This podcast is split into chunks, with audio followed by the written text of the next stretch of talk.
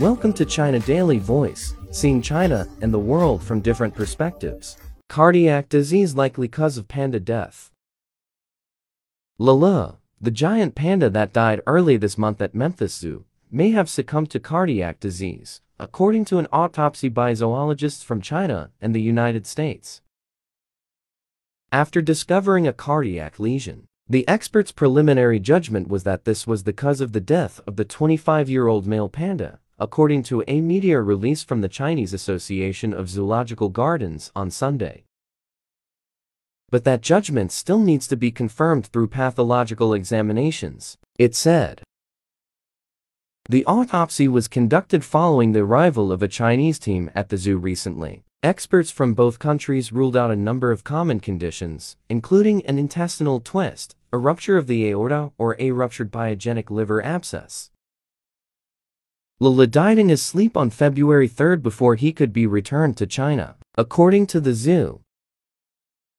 Over the last 20 years Le Le has delighted millions of visitors, served as an exemplary ambassador for his species and remains a shining symbol of conservation partnership with the People's Republic of China, it said in a statement on February 3.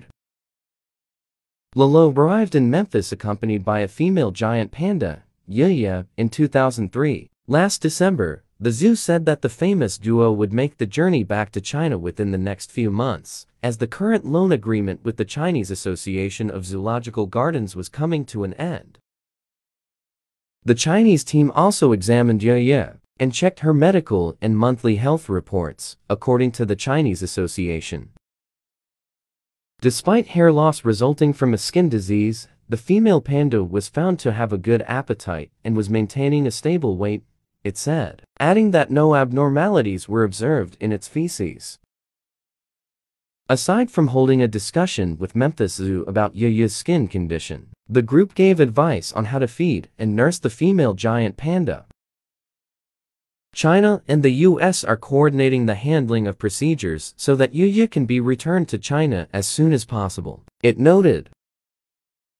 China has completed all necessary preparations to receive the female panda. Import and quarantine permits have been issued and the quarantine location has been determined. Two other zoos in the U.S., the Smithsonian National Zoo in Washington, D.C., and Zoo Atlanta in Georgia, are also home to giant pandas. That's all for today. For more news and analysis, buy the paper. Until next time.